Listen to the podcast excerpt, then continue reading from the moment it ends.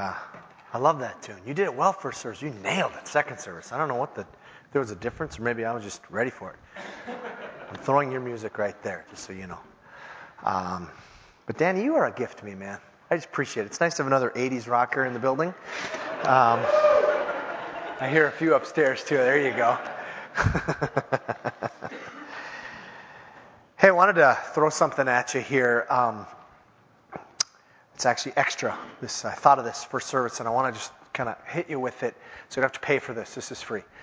The um, about a week ago or so, um, Pastor John Piper down the street lost his father. His father uh, died. He was 90. Boy, I don't remember the exact. Piper is 63, and I don't close to 90 something. And um, I've known John through the through the years. I used to work down at Bethlehem Baptist years ago. Um, and I read a memoir he had of his father, and, and his father was a dear man. At the end of his life, it was horrible. It was one of those, you know, kind of lost uh, yeah, the mind kind of thing, but he lasted a long time. But his dad was an evangelist. His dad would go from place to place to place all over the South. John Piper is originally from South Carolina, and he would go from place to place to place and and uh, just going to uh, back in the time when you do a Sunday evening service, invite all your friends, and and they would hear the message of Jesus Christ, and people would respond to it. And I uh, and John Piper had a, a lot of respect for his dad. And, and anyway, I was down in I was in San Diego, and I happened to meet a guy, and I, I, uh, he heard I was from Minneapolis. He says, "Do you know John Piper?" And I said, "Yeah." And I figured, you know, John's kind of famous with all the books he's written. He said, "No, not him. His dad. This guy was about 80 years old. He said his dad led me to Christ 50 some years ago, and it was really a cool, cool thing." But I was thinking of this, kind of hit me first service, that um, John was there uh, when his dad his dad passed away, and it's a he's a beautiful memoir of saying words to to his father uh, that are really touching. And uh, I, I, just I know many of you in this room don't come from a family situation where you maybe have an affection for your father or respect for him. He has never earned that respect, and and that, that could very well be. And so when you sing a song like we just sang a little bit ago, where, where it says, You alone are Father, you alone are good, you alone are Savior, you alone are God, it's very difficult for you to get that in your mind. What, what does God look like if He's like a father? And I, I grew up in a family where, um, uh, you know, there were times where my dad was very angry with me. I'm sure a couple, two, three of those were justified. Yikes. Uh, yeah, man, if I did, if my kids did half, no. Uh, I'll tell you that when you're 30. But the, um, but uh, I never doubted whether or not my dad loved me. Never, never, even in the worst of situations, I never doubted whether my dad loved me. And so this morning, I, w- I want you to just to, what's going to follow is a message, and it's really more of a gift to you than it is for you to feel burdened that you need to go do things. Sure, there's things that but I want you to hear this as a gift from your loving Heavenly Father who's pleased with you, who, who, who loves you like you can't ever grasp.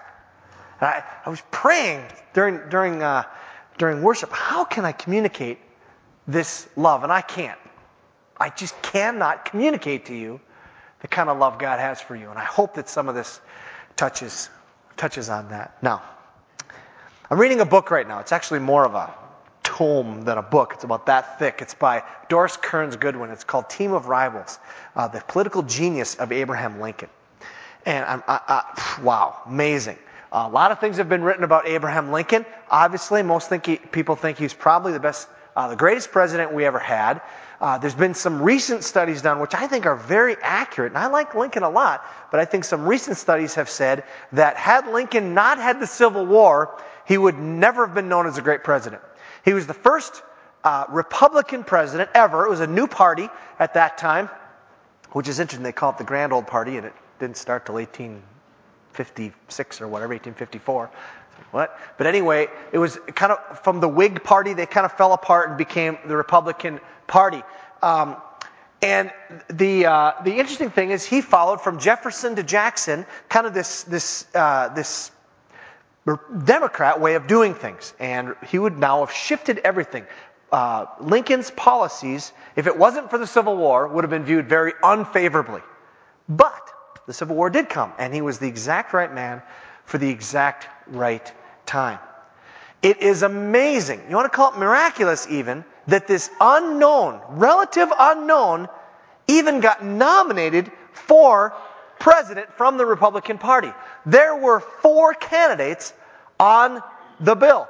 Lincoln was the most unknown of them. Those four candidates um, were a man by the name of um, Abraham Lincoln, obviously, then Salmon, which is an unfortunate name all in itself. He always hated his name. Kind of fishy, he said about his name. But anyway, um, Salmon uh, Chase, uh, Edward Bates, and the man who was probably the most famous of all of them was a man by the name of William Seward. And these guys were political rivals in within the Republican Party. And what Lincoln, in his genius, figured out how to do was he said, all three of those guys are more popular than me. But there are things about each one of those three that make it difficult for any one of their, their rivals to vote for the other guy. You know, the Bates guys couldn't vote for the, for the Chase guys, and the Chase guys couldn't vote for the Seward guys. What Lincoln figured out is, how can I be number two to everybody? And he won the, Dem- or the Republican National Convention on the fourth ballot because of it. It was genius. It was, it was a stroke of genius how he, how he did that. And afterwards, the paper said, who? Who is this guy? I mean, they barely knew who Abraham Lincoln was. When Abraham became, Lincoln became president, he had to put himself, something that, uh, it's not in the Constitution, but, but um, uh, George Washington put in place, was this idea of having advisors called a cabinet. And there was uh, roughly uh, seven or eight men. Uh, this picture shows eight. The difference is how you, how you count some people, whether or not they're in and out of the cabinet. Most people think at this time there were seven. But anyway, there were seven different people. And Lincoln wanted to go out and get the best and the brightest possible. He didn't care about party. He went and got the best and brightest. You know three of the guys he put in there? He put these three rivals. He put Edward Bates, Salmon Chase, and uh, uh, William Seward back in his cabinet, his three rivals. He made them the three top positions Secretary of State for, for Seward, uh, Secretary of, uh, or uh, Attorney General for Bates, and Salmon Chase was Department of Treasury. The three highest offices he gave to his rivals. He wanted the best and the brightest in his cabinet. On March, he got elected in November of 1860, and on March 4th of 1861, it was a long period. Now we don't wait quite that long. Now we just go January. But on that time, they waited until March 4th for the inauguration. And, and Lincoln gives this inaugural address. The first, the first address, he obviously had two of them. Uh, the first one um, was before the Civil War started. A lot of people think that this address and the, uh, the um, election of Abraham Lincoln is what sparked the Civil War. Some people think that's what started it. In between the time when Lincoln was elected president and he became president, many states started seceding from the Union. Hello, nice job. Now he's got this incredible, he hasn't even taken office yet, and people are seceding from the Union, starting with South Carolina. South Carolina was the first one to do it. The, that's March 4th. March 5th, at his office, and as he's sitting at his desk, this is a reenactment of it, as he's sitting at his desk, the first piece of paper, the first document that Abraham Lincoln gets is a note from Major Anderson at Fort Sumter. And it says this it says that the provisions would be exhausted before an expedition could be sent to their relief. In other words, the, the, the supplies at Fort Sumter, which is in, of all states, South Carolina, are going to run out before you can get those things casually there. So you have to upgrade and you have to supply this thing. To supply it would be going through a blockade, which, which uh, South Carolina put in, which would be an act of war. So this is the very first document he's given. One of the generals supply, uh, replies back and says, I see no alternative but as a surrender, to give up the fort. L- Lincoln, in his inaugural address on March 4th, said, I will not give up any property to this rising effort. I will stand for everything. He's in a quandary. He is he can't sleep at night. This is the first, you know, welcome to the job. Thanks a lot. There's no honeymoon period at all. This is what Lincoln was faced with. Day 1. While he's faced with that, what's his, He comes to his cabinet multiple times for advice. I want to read a paragraph from uh, her book, Doris Kearns Goodwin's book about what's happening in the cabinet. While Lincoln was learning more about the facts of the situation, his cabinet colleagues were engaged in a series of petty feuds. Chase considered Smith, that's another one, I, I didn't mention him, but he was another one of the, uh, the seven advisors, a cipher, and Bates, a humdrum lawyer. Seward was furious when Chase and Bates insisted on two appointments in his own district and stated that that would be humiliating to him. Now, let me just describe that. What happens is, in those days, when you became president, every government job that was not elected, you got fired from. And the new president and his administration got to put in place every single job. So there'd be people, literally a thousand people looking for jobs in the government, sometimes waiting outside the White House doors from nine in the morning till nine at night at times trying to get jobs. I want to be post office, you know, uh, post office, postmaster general of Podunk, Minnesota or something. Great, you get it. And, and, and, and Seward is upset because these two guys want to offer jobs to people they know in Seward's state of New York. He says, What? Can't believe it. I get to pick the people in my. They're, they're fighting over who gets to be post office boy. Um, Seward in, in, uh, indignantly wrote, I would sooner attack either of those gentlemen in the open street than consent to oppose any local appointment they might desire to make in their respective states. From his Treasury Department office overlooking the White House grounds, Chase complained to Lincoln that Seward would certainly have no cause to congratulate himself if he persists in denying the only favor he can show me. Blair Sr., that's uh, Blair is another one of the uh, uh, cabinet members, echoing the sentiment of, of, his son, grumbled to Chase that all the best mission, missions abroad had been given to Seward's old Whig friends. So all the ambassadorships were given to other people. I believe our Republican Party will not endure unless there is a fusion of the Whig and Democratic element, he noted ruefully. Were on the verge of a complete collapse. I don't think any of us understand how intense the Civil War was. We lost more people in that battle that happened over those years in the Civil War than all of other wars combined. More Americans died in that particular conflict. And it was not pretty. It would be like me preaching right here and this half being on the north and this half being on the south. That's how intense it was. Lincoln's own brother-in-law was a brigadier general for the south after Lincoln offered him a position in the north. He said, I can't do it. He took him and his family to go to the south. It was crazy. And these guys are arguing about who's going to be the postmaster in some little town.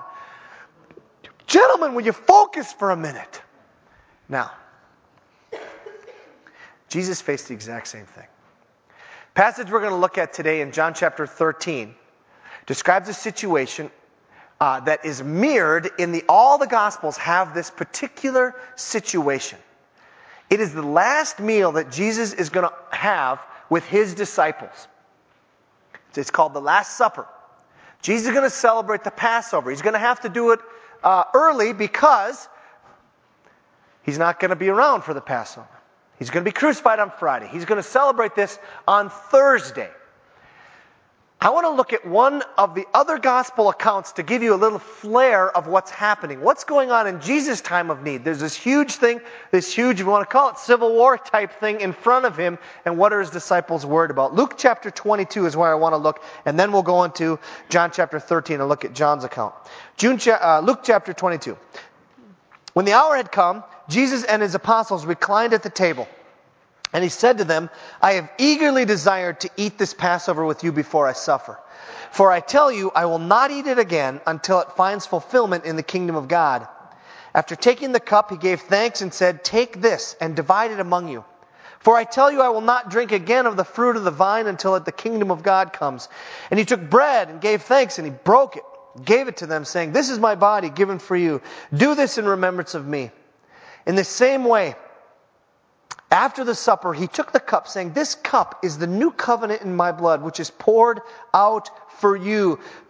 But the hand of him who is going to betray me is with mine on the table. The Son of Man will go as it has been decreed, but woe to that man who betrays him. Jesus comes. It's the Last Supper. Jesus, you, the tension is incredible in the room. He's announcing to them, I'm not going to eat again. This is it. This is the last meal I'm going to have on the earth. Not only that, but one of you guys are on the table. One of you guys is going to betray me by kissing me in the dark. He couldn't find where I was in this garden. Somebody's going to come up to me and kiss me, and these troops are going to come and take me away. One of you is going to be my betrayer. What are the disciples thinking about? Look at the second half of that. Verse 23. They began to question among themselves which of them it might be who would do this. So again, not worried about Jesus here. That's really important stuff, Jesus, you just shared. But Jesus, wonder which one of us it is. And then here comes the, here comes the gut punch. Also, a dispute arose among them as to which of them was considered to be greatest. Hello? What? There, yeah, I'm going to go and it's going to have the nails and the cross and the whipping thing. And you guys are talking about who can.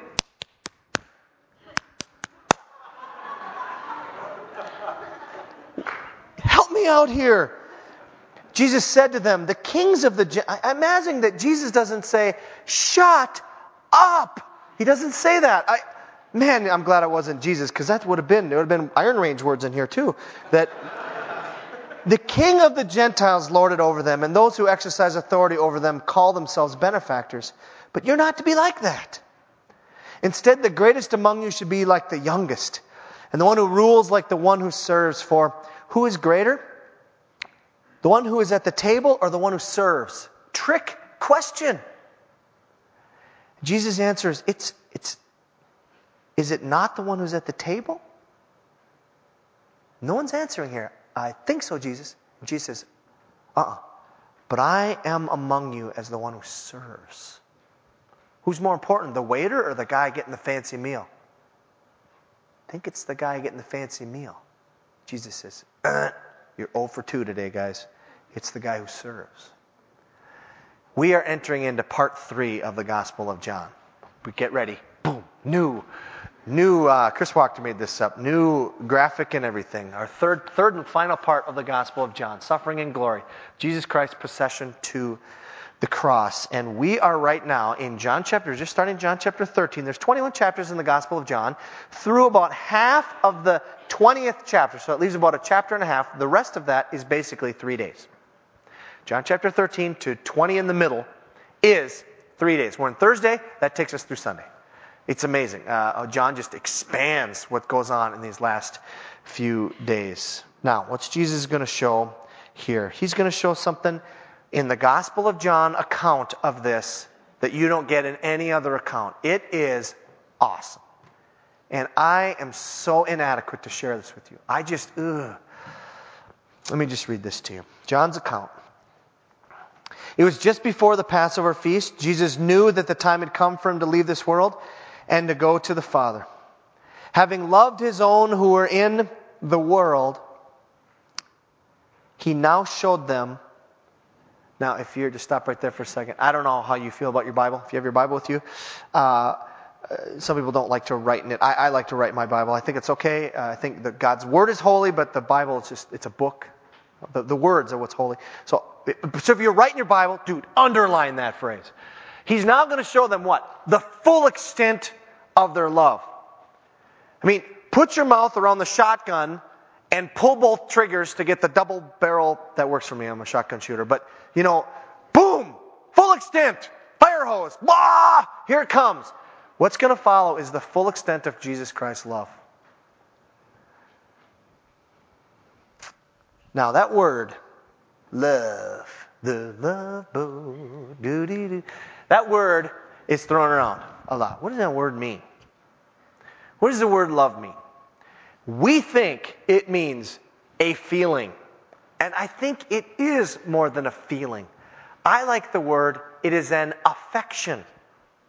Because an affection is not necessarily something that is simply emotional the, the word love, we have, we're the first generation, I think, that really doesn't understand. We have this concept of, of love because it's a, ooh, ooh, I think I'm in love, or maybe I have the stomach flu. I don't know. Uh, something's going on.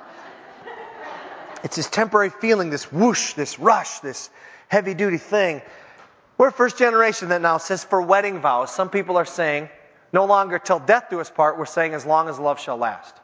If I don't love you anymore, whew, that's all I promised. See you later. You know, that's, that's what love now means. One of my favorite, Larry Norman. Anybody like Larry Norman? Rocker? There you go. Larry Norman. Woo! There are not many of us left. Randy Stonehill, Larry Norman started the whole Christian rock movement. Um, Larry Norman had this line, it's one of my favorite, about the Beatles. He said, The Beatles said, All you need is love, and then they broke up. That's one of my favorite Larry Norman lines. Uh, the Beatles said, All you need is love, and then they broke up. So, is, help me out here. Is love just a feeling? Because those four guys hardly talked to each other for years. Is that what love is?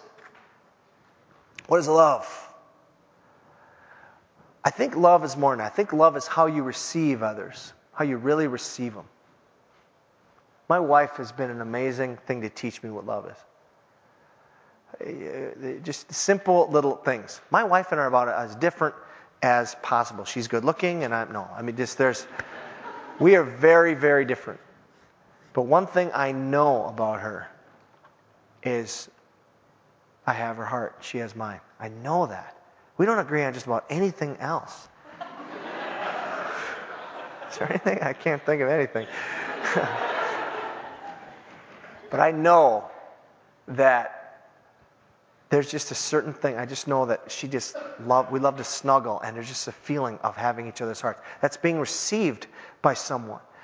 This morning, what Jesus wants to show you is in your worst and when you're at your ugliest, and what Carol and I call the warts of our lives, when they're exposed, how does Jesus receive you in that? He's going to show you the full extent of his love this morning.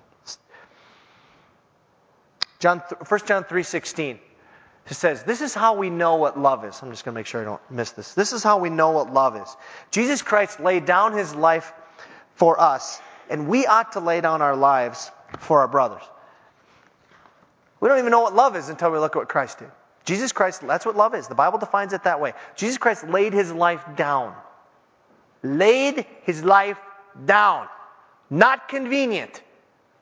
Laid it down. And that's what it means to love. Now, what does this full extent of his love look like? Verse 2. The evening meal was being served. Jesus is there to have a meal with them, and the devil had already prompted Judas Iscariot, son of Simon, to betray Jesus. Now, if you've got different versions of the Bible in front of you, verse 2 could read different ways. It's possible that, and it's ambiguous in the original language, so it could go either way. It could be that the devil had, had prompted Judas, like it says there, prompted Judas to do something, or it could be that the devil had already decided to prompt Judas. It could be either way. It kind of doesn't really matter, but, but it could be either way. So if you see it a little bit differently in your Bible there, but just know that's the, that's the setting of what's happening. The, the meal is being served, and Judas is going through this intense thing of thinking about really going through with this betrayal. Verse 3 Jesus knew that the Father had put all things under his power, and that he'd come from God and was returning to God. Now, here's the next word you should circle that little word so. A circle on that. So he got up from the meal, took off his outer clothing, and wrapped a towel around his waist. After that, he poured water into a basin and began to wash his disciples' feet, drying them with the towel that was wrapped round him. Okay.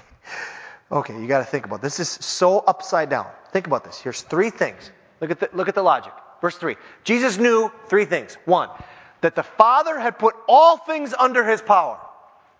Bill Gates times infinity. Oh, can't do the math. It's big, right? Jesus knew that Father put all things under his power. Two, that he had come from God. Jesus knew this clearly, that he'd come from God. And three, he knew that he was shortly going back to God, right? Third thing, he was returning to God. That's what, that's what's in there. So, this is the, this is the logic now. He knows these things. So, he says, what is wrong with you guys? Bow down to me constantly. Serve me. He doesn't do that. So what does he do? He, he goes and grabs a towel and a basin. He starts cleaning their feet. In a culture where people wore sandals, it was dirty, they didn't have any Lamisil to clear up the old uh, fungi stuff there you got going on, so I'm sure they had different shades of brown and green going on. These were not clean, happy feet. These were dirty feet. In fact, this job was so lowly that if you were in the Jewish culture, you got not another Jewish servant to do it. You got a, you hired a Gentile. It was too lowly even to hire a Jewish servant to do it. You got a Gentile to do it. Ee, ee, ah, in between the toes and the whole thing. okay? This is gross.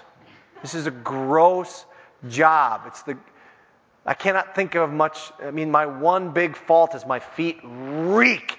Ask anyone in my family. You know, it's just I'm sitting in a chair and there's like a five foot invisible shield. You know, shields up. You know, walk around. This is gross. And that's what Jesus decides to do. That's he's trying to show them the full extent of his love. What's the what's the greatest way I could serve you? It's to wash your feet. Now the thing that I hope for you is really hard for you to compute.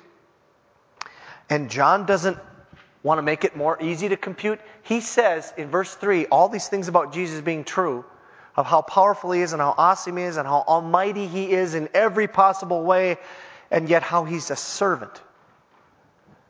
The radical concept here is, is God is your servant. Don't take that out of context. He's also Almighty God, but He's both. If you're familiar with Psalm 23, Psalm 23 talks about, you know, Lord is my shepherd, I shall not want, goes through this beautiful metaphor about shepherding and letting, uh, you're a sheep and he, uh, you follow Jesus. He shifts the metaphor in verse 5.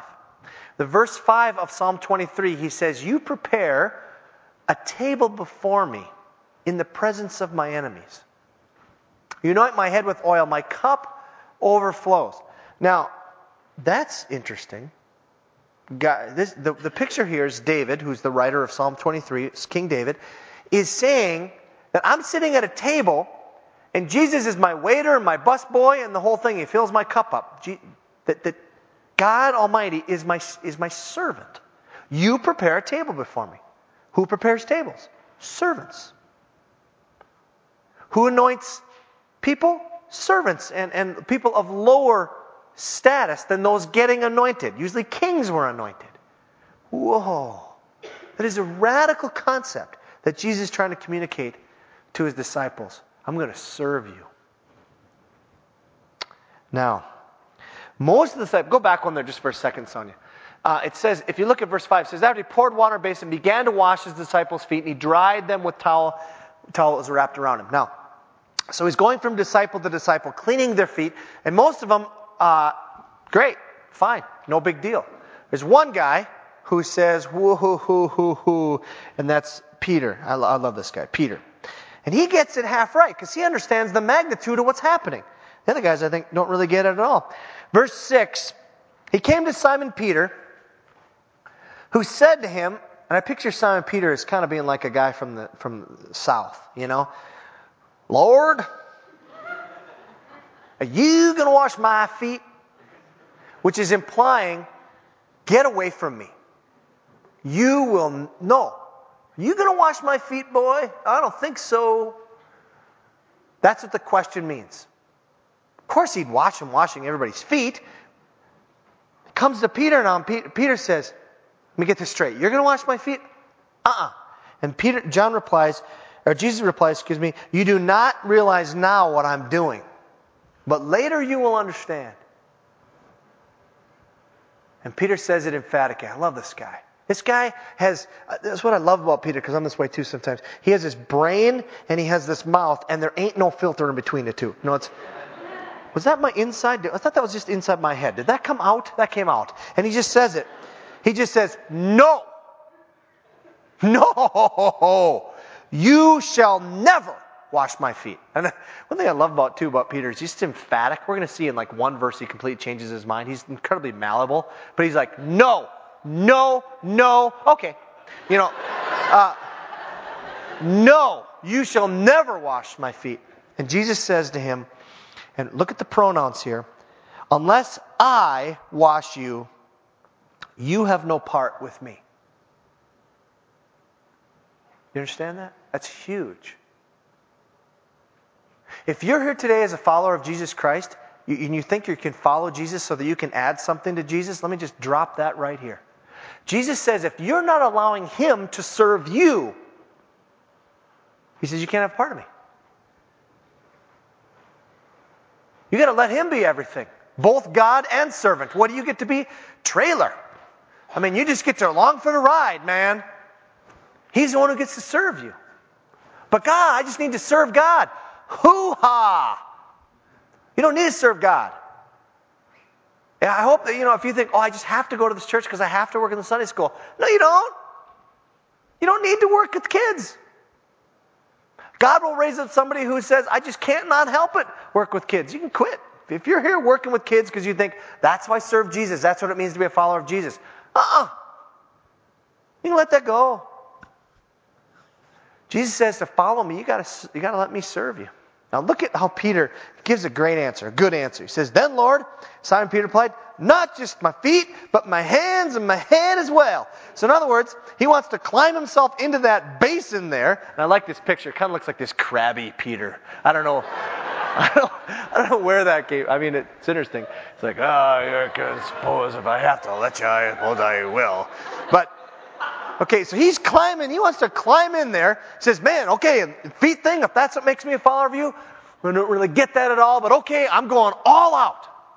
I want to be a follower of you, Jesus, whatever it takes. You can just wash me, I guess. You know, whatever, do the thing you do and, and wash me up. And Jesus' answer is even, even better theological answer. He says, a person who has had a bath needs only to wash his feet. His whole body's clean. He's looking right at Peter. And he says to Peter, dude, you're clean. Why are you clean? You're clean because you trust in me, Peter. You're clean because you trust in me. You need to let me continually serve you till the day you die, but you're clean because you trust in me. And he says, and you, looking in the room, are clean. And then he gets real specific, though not every one of you. One of you doesn't trust in me. One of you in this room doesn't trust in me. For he knew who was going to betray him. And that was why he said, Not everyone was clean. Can you imagine the, the pain of being betrayed is one thing. Can you imagine the pain of being betrayed and knowing about it, being omniscient and knowing everything, and, and knowing someone from the very beginning when you brought him on the team? In John 6 64, you can see this. Jesus said clearly, way back in John 6, when we were there, he said he knew that some didn't believe in him. In fact, he knew who was going to follow him, and he knew who was going to betray him. He, he knew. All the way along, showing this guy love. Verse 12, he says, when, when he had finished washing their feet, all the disciples' feet, including Judas, get their feet washed. Can you imagine what that moment looked like? He put on his clothes, he taken off his outer clothes, he put those back on, returned to his place, and he's going to make a teaching moment out of this. He says, Do you understand what I've done for you? You call me teacher and Lord. And rightly so, for that's what I am. Don't diminish this. When I say Jesus Christ is your servant, he is your servant, but he's Lord and he's teacher too. Now that I, your Lord and teacher, have washed your feet, you also should wash one another's feet. And that, that order is very important, by the way. You let Jesus Christ wash your feet first. It's very important. I have set you an example that you should do as I have done for you. I tell you the truth, no servant is greater than his master, nor is a messenger greater than the one who sent him. Now that you know these things, you'll be blessed if you do them. There are people, it, it, I, I, I, like literature. I'm not a good writer, but I am a, I love reading. And I've come across something here written by a name of Mac, uh, uh, a man by the name of Max Lucado. I love Max Lucado. He makes things come alive for me. He gives pictures and words that make me feel like I was right there. And I want to read you. It, it's a chapter long, but he goes through this scenario. And I want to close this morning by reading from Max Lucado and what he talks about this event. And just kind of focus on this picture I have up here. And, and if this were you there, how would you feel as you go through the events of this this cleansing. This is chapter 5 from uh, Max Lucado's book, um, Gentle Thunder Hearing God Through the Storm. It's not easy watching Jesus wash these feet. To see the hands of God massaging the toes of men is, well, it's not right. The disciples should be washing his feet. Nathaniel should pour the water, Andrew should carry the towel, but they don't. No one does. Rather than serve, they argue over which one is the greatest. What disappointment their words must have brought Jesus. I'm the number one apostle. No, I'm more spiritual than you. You guys are crazy. I brought more people to hear Jesus than anyone. As they argue, the basin sits in the corner untouched. The towel lies on the floor unused. The servant's clothing hangs on the wall unworn. Each disciple sees these things. Each disciple knows their purpose, but no one moves except Jesus. As they bicker, he stands, but he doesn't speak. He removes his robe and takes the servant's wrap off the wall. Taking the pitcher, he pours the water into the basin. He kneels before them with the basin and sponge and begins to wash. The towel that covers his waist is also the towel that dries their feet. It's not right. Isn't it enough that these hands will be pierced in the morning? Must, must they scrub grime tonight? And the disciples, do they deserve to have their feet washed? Their affections have waned, their loyalties have wavered. We want to say, look at John, Jesus. This is the same John who told you to destroy a city. The same John who demanded that you censure a Christ follower who wasn't in your group. Why are you washing his feet? And James, skip James, he wanted the seat of honor. He and his brother wanted special treatment. Don't give it to him. Give him the towel. Let him wash his own feet. Let him learn a lesson.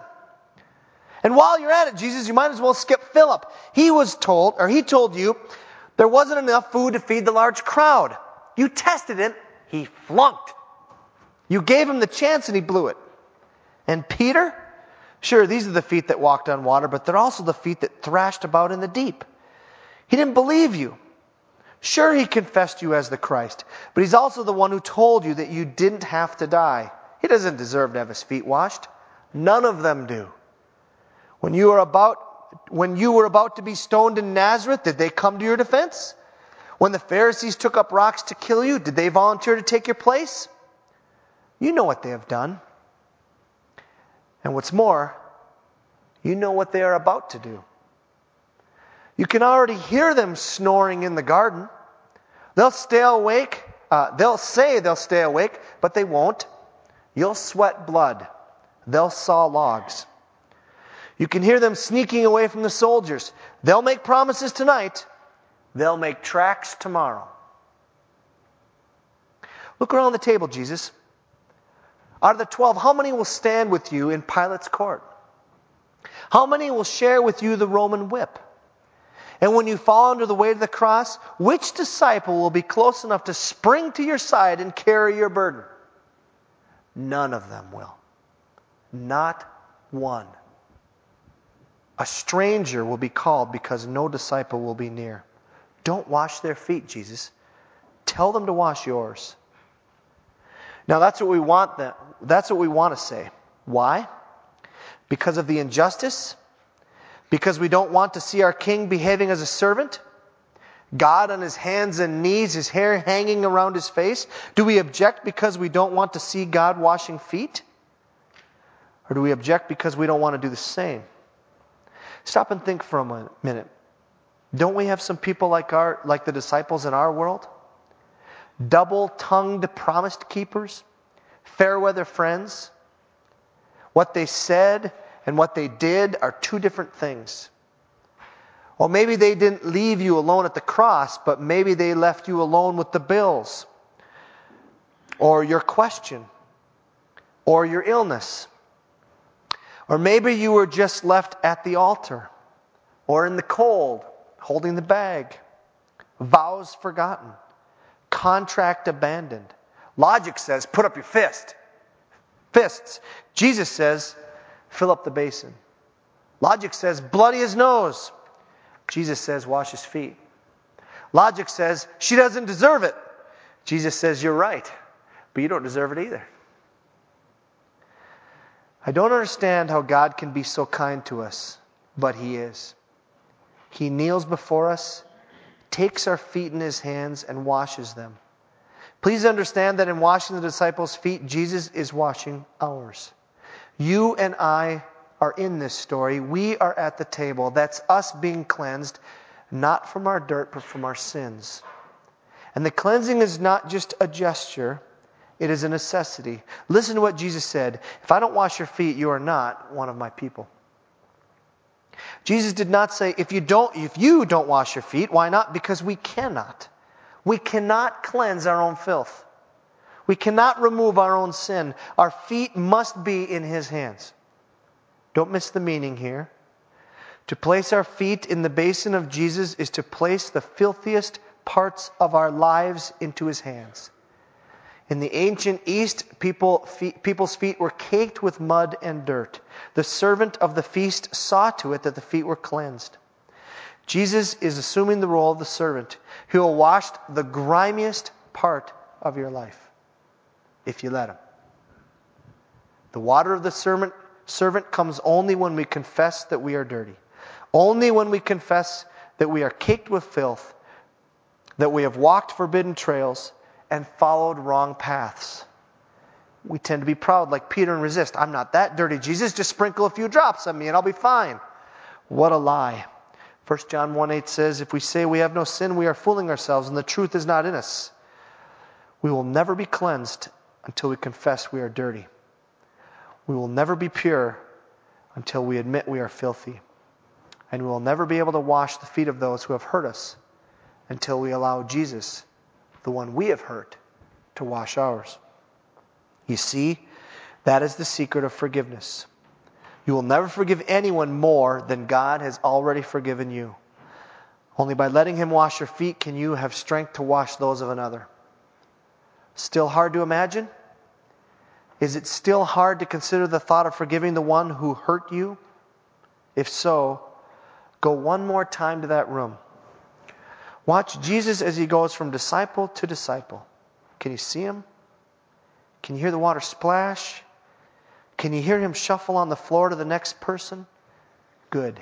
Keep that image. John 13, 12 says, When he had finished washing their feet, please note, he finished washing their feet. That means no one was left out. Why is that important? Because that also means he washed the feet of Judas. Jesus washed the feet of his betrayer. He gave his traitor equal attention. In just a few hours, Judas' cleansed feet would guide the Roman guard to Jesus. But at this moment, they are caressed by Christ. It's not to say it was easy for Jesus. It's not to say it is easy for you. That is to say that God will never call you to do what he hasn't already done. Let me close by asking you two questions. and I hope these are gifts. I want this to be a gift. I want, I, I want you to bask in the love of Jesus this morning. Whatever your view of God is, if, if you view him as an angry father, you have to review him with a smile on his face, welcoming you to himself. Come home. First question is this have you let Jesus Christ wash your feet? Are you constantly letting Jesus Christ wash your feet? The first question of, of the sub question there is Have you ever in your life allowed Jesus Christ to be your Savior? Unless I wash your feet, you can have no part in me. You come to the point in your life where you're saying, Jesus Christ, I need help, I need a transformation like Danny sang about. This cross is sufficient for everything. Christ died on the cross, an infinite penalty to take the sin, but you have to let him.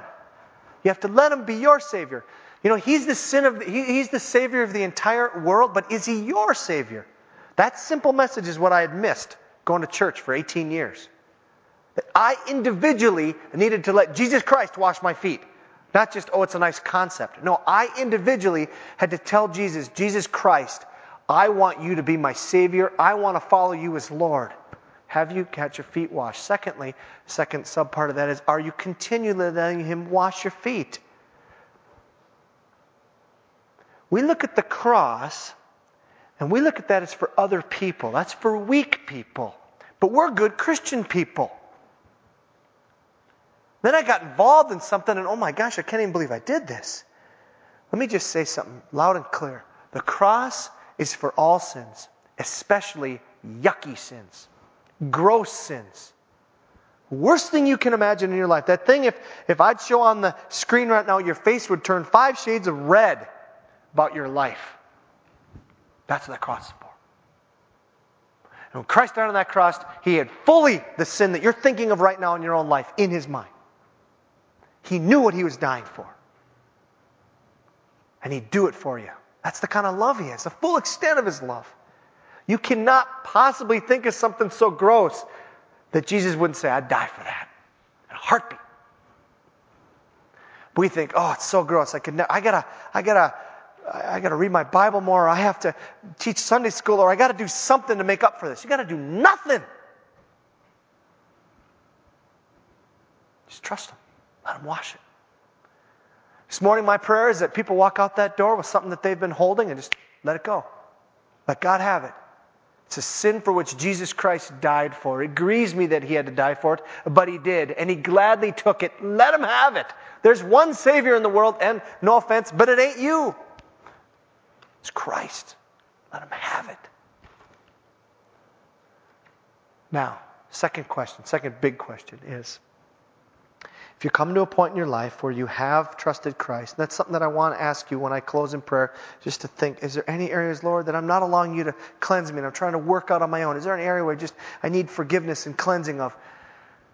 But once you've gone through that, once you've allowed Christ, you trusted Christ, you've leaned back into his arms and said, I'll, I'll, I'll, trust you, I'll treasure you alone, I'll turn from my sin, and I'll turn to you. Once you've done that, the second question is this Is there anyone, Jesus said this whole thing is an example. You do it, I do it to you, but then you do it to others. Is there someone in your life that God is asking you to serve?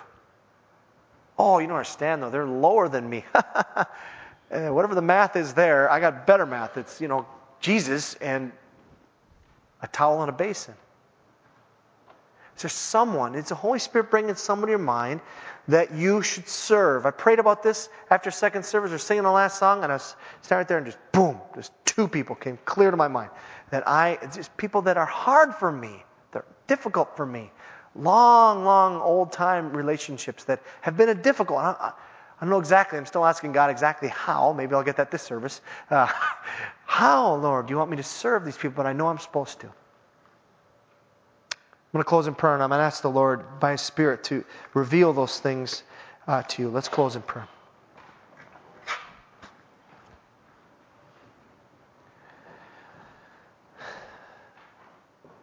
Lord, I just feel very inadequate about describing your love. I know that I have been touched by it and it has made every bit of difference in my life, and yet I feel like I can never explain well enough the full extent of your love. And so, Holy Spirit, in words that I can't say, show people in this room, in spite of their sin and in spite of your awesome sovereignty of who you are, how much you love them. How much right now you are on your knees with a basin and a towel, calling the people of Hope Community to put their feet in the, in the basin. So, Lord God, I don't know. There might be some people in this room for the first time in their lives, they want to trust you. They have never known that their sins could be forgiven until this very moment. And so this morning, God, I ask that right now, in the quietness of their own hearts and just between them and you, you'd allow them to open their hearts up to trust you. Jesus Christ, that, that they would have the courage to trust you as Savior and to follow you as Lord. Just grant that to them. Lord, I pray that they would be able to articulate that to you that yes, they want to follow you, that they want to have you be their sin bearer. Lord, there's other of us, others of us who maybe years ago have went through that process, but walking in this world through a variety of things, our feet have gotten dirty, dusty, muddy, tar on them. And no matter how many tries, times we've uh, tried to clean this up, it just spreads and it gets worse. So, God, right now, I just pray that we'd stop trying. Stop trying to cleanse ourselves and let you cleanse us. Holy Spirit, I pray by the power of your Spirit and everyone who's listening right now, I pray you'd reveal to them what it is, that area of their life where they're not trusting in you as Savior. The areas where they're not, they're being like Peter, saying, I will not let you cleanse me. I pray, Lord God, you bring that to mind. Holy Spirit, also, I ask that you would now bring to mind names, perhaps pictures of people that we are to now go and wash their feet. Some way, Lord, you want us to serve them. So I pray for that. You'd bring those, those people to mind, Lord God. And we do it out of fullness, not because we're trying to earn anything. We just do it because we've been forgiven much. So, Jesus, thanks for that. You are a great Savior. We pray in Christ's name.